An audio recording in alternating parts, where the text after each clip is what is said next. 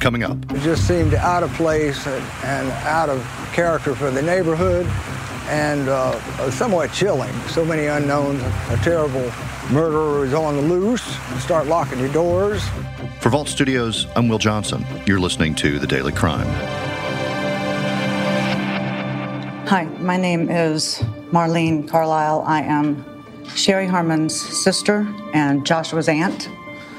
Um, I want to speak on behalf of our family um, and thank these amazing people who have worked diligently and very hard and always took anything and everything we had to say to heart and ran with it. And these bulldogs that got through everything and worked for 33 years to solve this for our family, we are forever indebted to all of you. You're amazing people, and every one of you have big, beautiful hearts. There's a major development in a Georgia cold case that stems back to 1988, a young boy who vanished in March of that year. I'm joined by WXIA 11 Alive Chief Investigative Reporter Brendan Keefe. Uh, Brendan, you know, I'm looking at this p- uh, photograph. It's an old photograph of Joshua Harmon holding a, a, dog. He's eight years old and he's got blonde hair. And any case involving a, a, young child is just so difficult. This is just so heartbreaking when you look at this smiling young boy, eight years old, vanished so long ago. Yeah, it's a really heartbreaking case, especially when you realize that his mom died uh, just a couple of years ago, actually uh, in 2020. And it was after she had posted on Reddit that she feared this case would never be solved. And for his mom to spend her whole life after his after his murder trying uh, to get the investigators to solve the case, for her not to see it come to the end where someone was charged is uh, is doubly heartbreaking. It's my understanding that y- you heard about uh, this major update, a development, and an arrest uh, from some of your sources. Before we get to that, I want to talk about what happened back in 1988, what we know uh, of what happened uh, to Joshua Harmon the last time he was seen alive. Yeah, so you know, it was your standard sort of suburban Atlanta you know, growing up story. Uh, Eight year old boy in a relatively safe apartment complex was out playing with some friends and then alone. And then he knocked on a door uh, around seven o'clock of one of his friends and said, Hey, can my friend come out to play? And the parents said, No, we're eating dinner. And he said, Okay, well, tell him that we can meet in the woods by the fort. They had built, like many kids that age, a little fort in the woods out of sticks and you know it wasn't really a fort per se but to them it was and that's the last anyone saw of him until his body was discovered uh, and he obviously had been beaten and strangled um, and murdered and they couldn't find the killer for three decades. So he, and his body was found just a few days, you said later after after he vanished. Yeah, and it was in the woods right near the apartment. So you know, the belief is that the crime occurred there, and that's where his body was found. There didn't even really be uh, seemed to be an attempt to try to conceal it or hide it, uh, and yet the killer still wasn't found for three decades.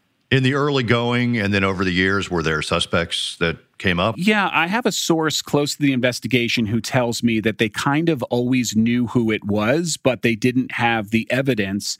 And also, that's because according to my sources, and this is supported by the mother's post on Reddit uh, before she died, the GBI had lost, that's the Georgia Bureau Investigation, had lost critical evidence in the case um, just a couple of years after the murder.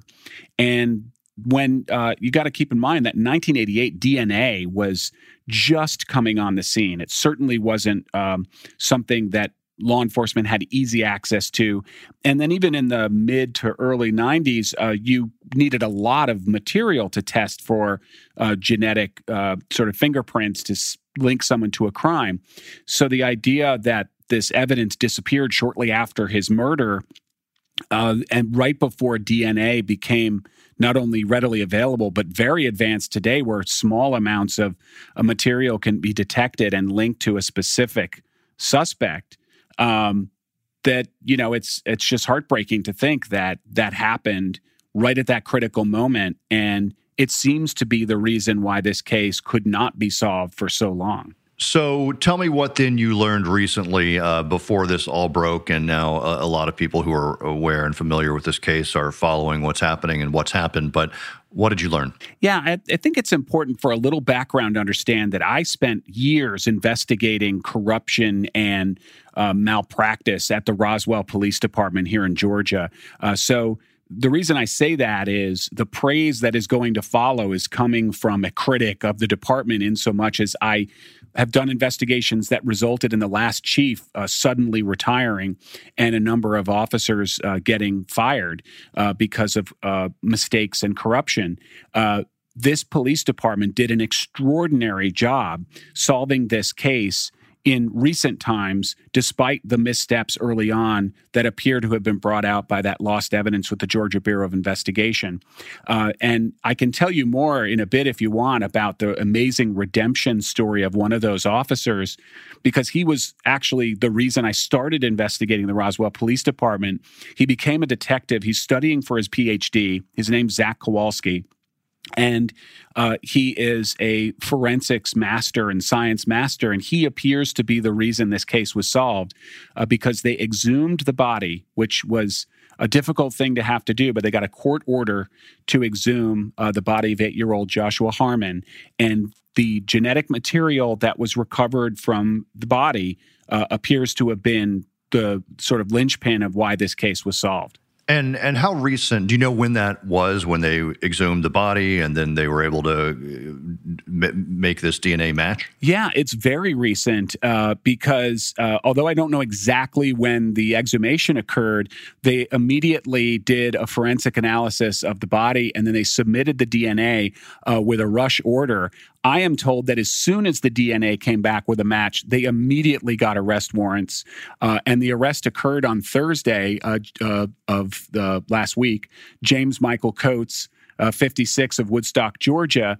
That's the match, according to police. My sources say he was in the back of an Uber and the SWAT team arrested him, uh, pulling them over into a Burger King restaurant parking lot. Uh, so you have this guy who, for three decades, if he's the killer as accused, uh, uh getting away with it for that long. And it turns out he is a convicted child molester who had served some 20 years in prison uh, for unrelated but similar crimes. And in fact, he had just been released recently. Is that right? Yeah, he's been very recently released. And, and one of the cases I'm told he was serving time for was a case in Roswell, and he lived in that apartment complex. So all of the pieces were there. And this is why a source is telling me they kind of always assumed who he was, but without a confession and without that critical DNA evidence that is so you know important, uh, they weren't able to solve the case. Um, and you know, now with the DNA evidence, and again, I'm told, even though in the news conference they said it was DNA evidence, you know, from that was collected from the scene, I do know from a source they con- uh, collected DNA material when they exhumed the body. Now, it's not clear. Did they need the uh, Joshua Harmon's DNA to make a match to what they already had at the scene, or did they find the suspect or the killer's DNA on the body? That's a question that's unanswered right now.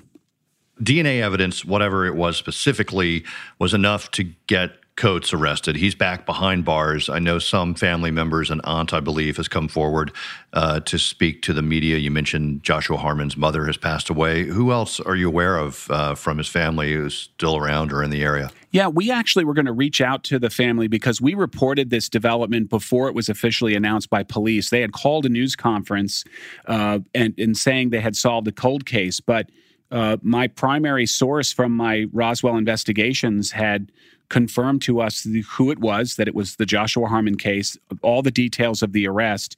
Um, and then we were going to reach out to family as a courtesy before we reported it. And that's when we discovered the mother had died in uh, 2020. Uh, and then I'd also found that Reddit post. Um, now, there's no way to confirm she posted that, except that the details and the anguish that she gave uh, were just something only a mother uh, would say and know. And she just seemed resigned to the possibility they would never find her son's killer. Uh, I don't know about the extended family. The, the, this has been so long, the apartment has even changed names. We did talk to a neighbor who lived nearby back then who seemed relieved.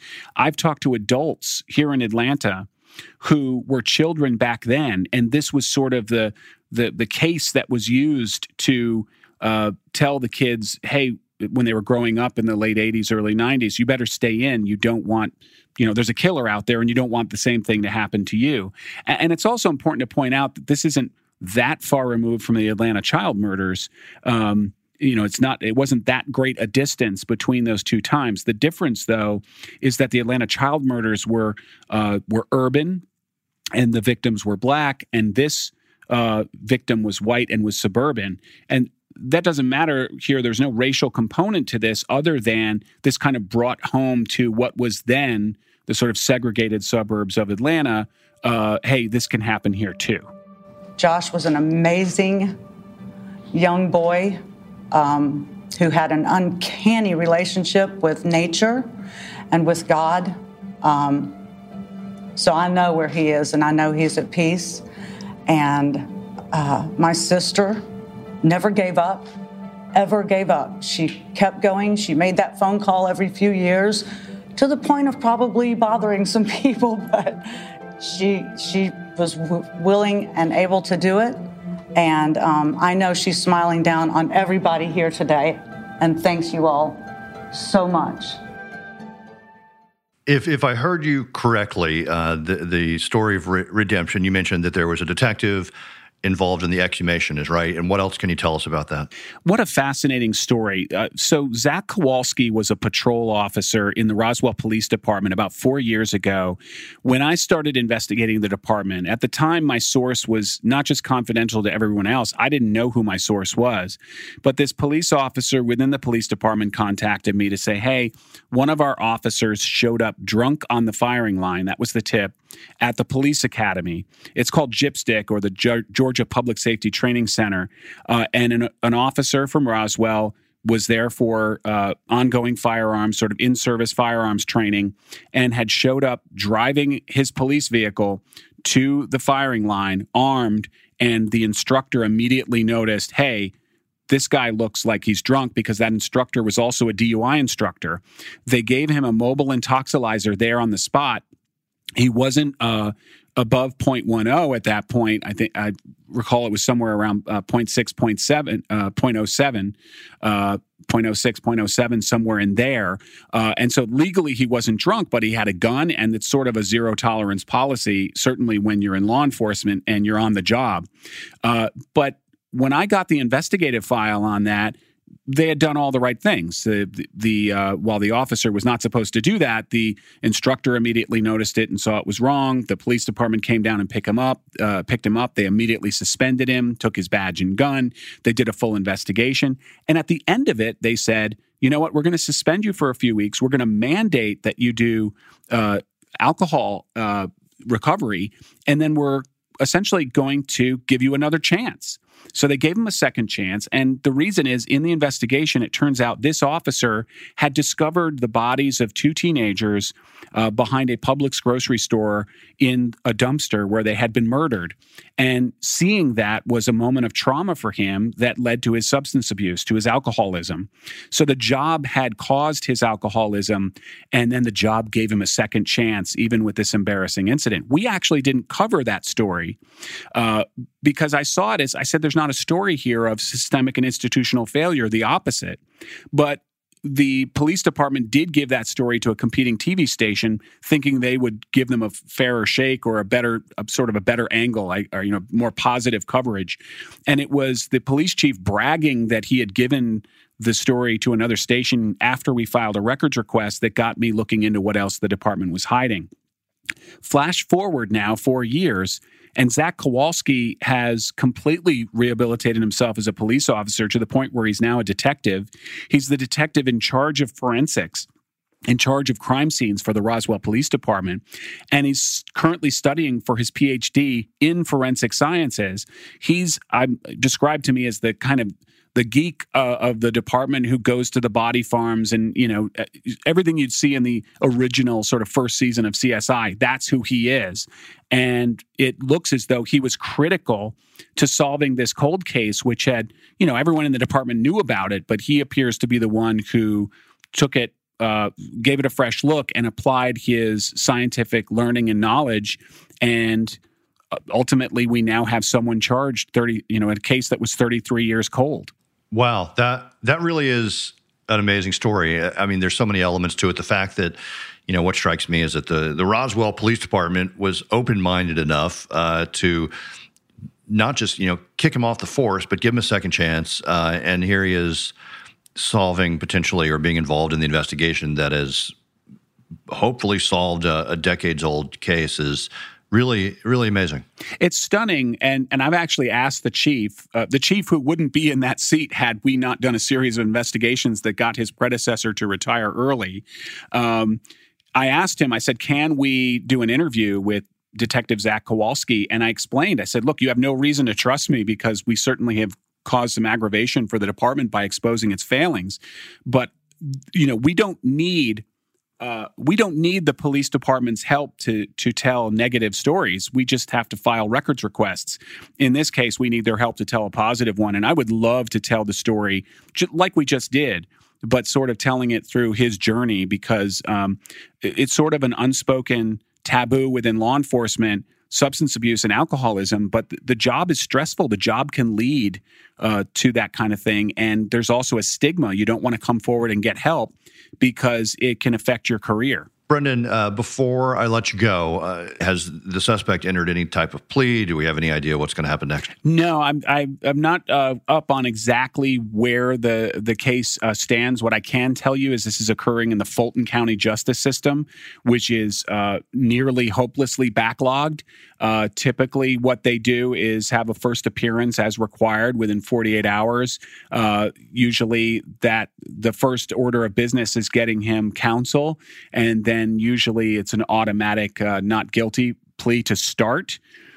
And then they'll go forward with the probable cause hearing, if, unless he waives it.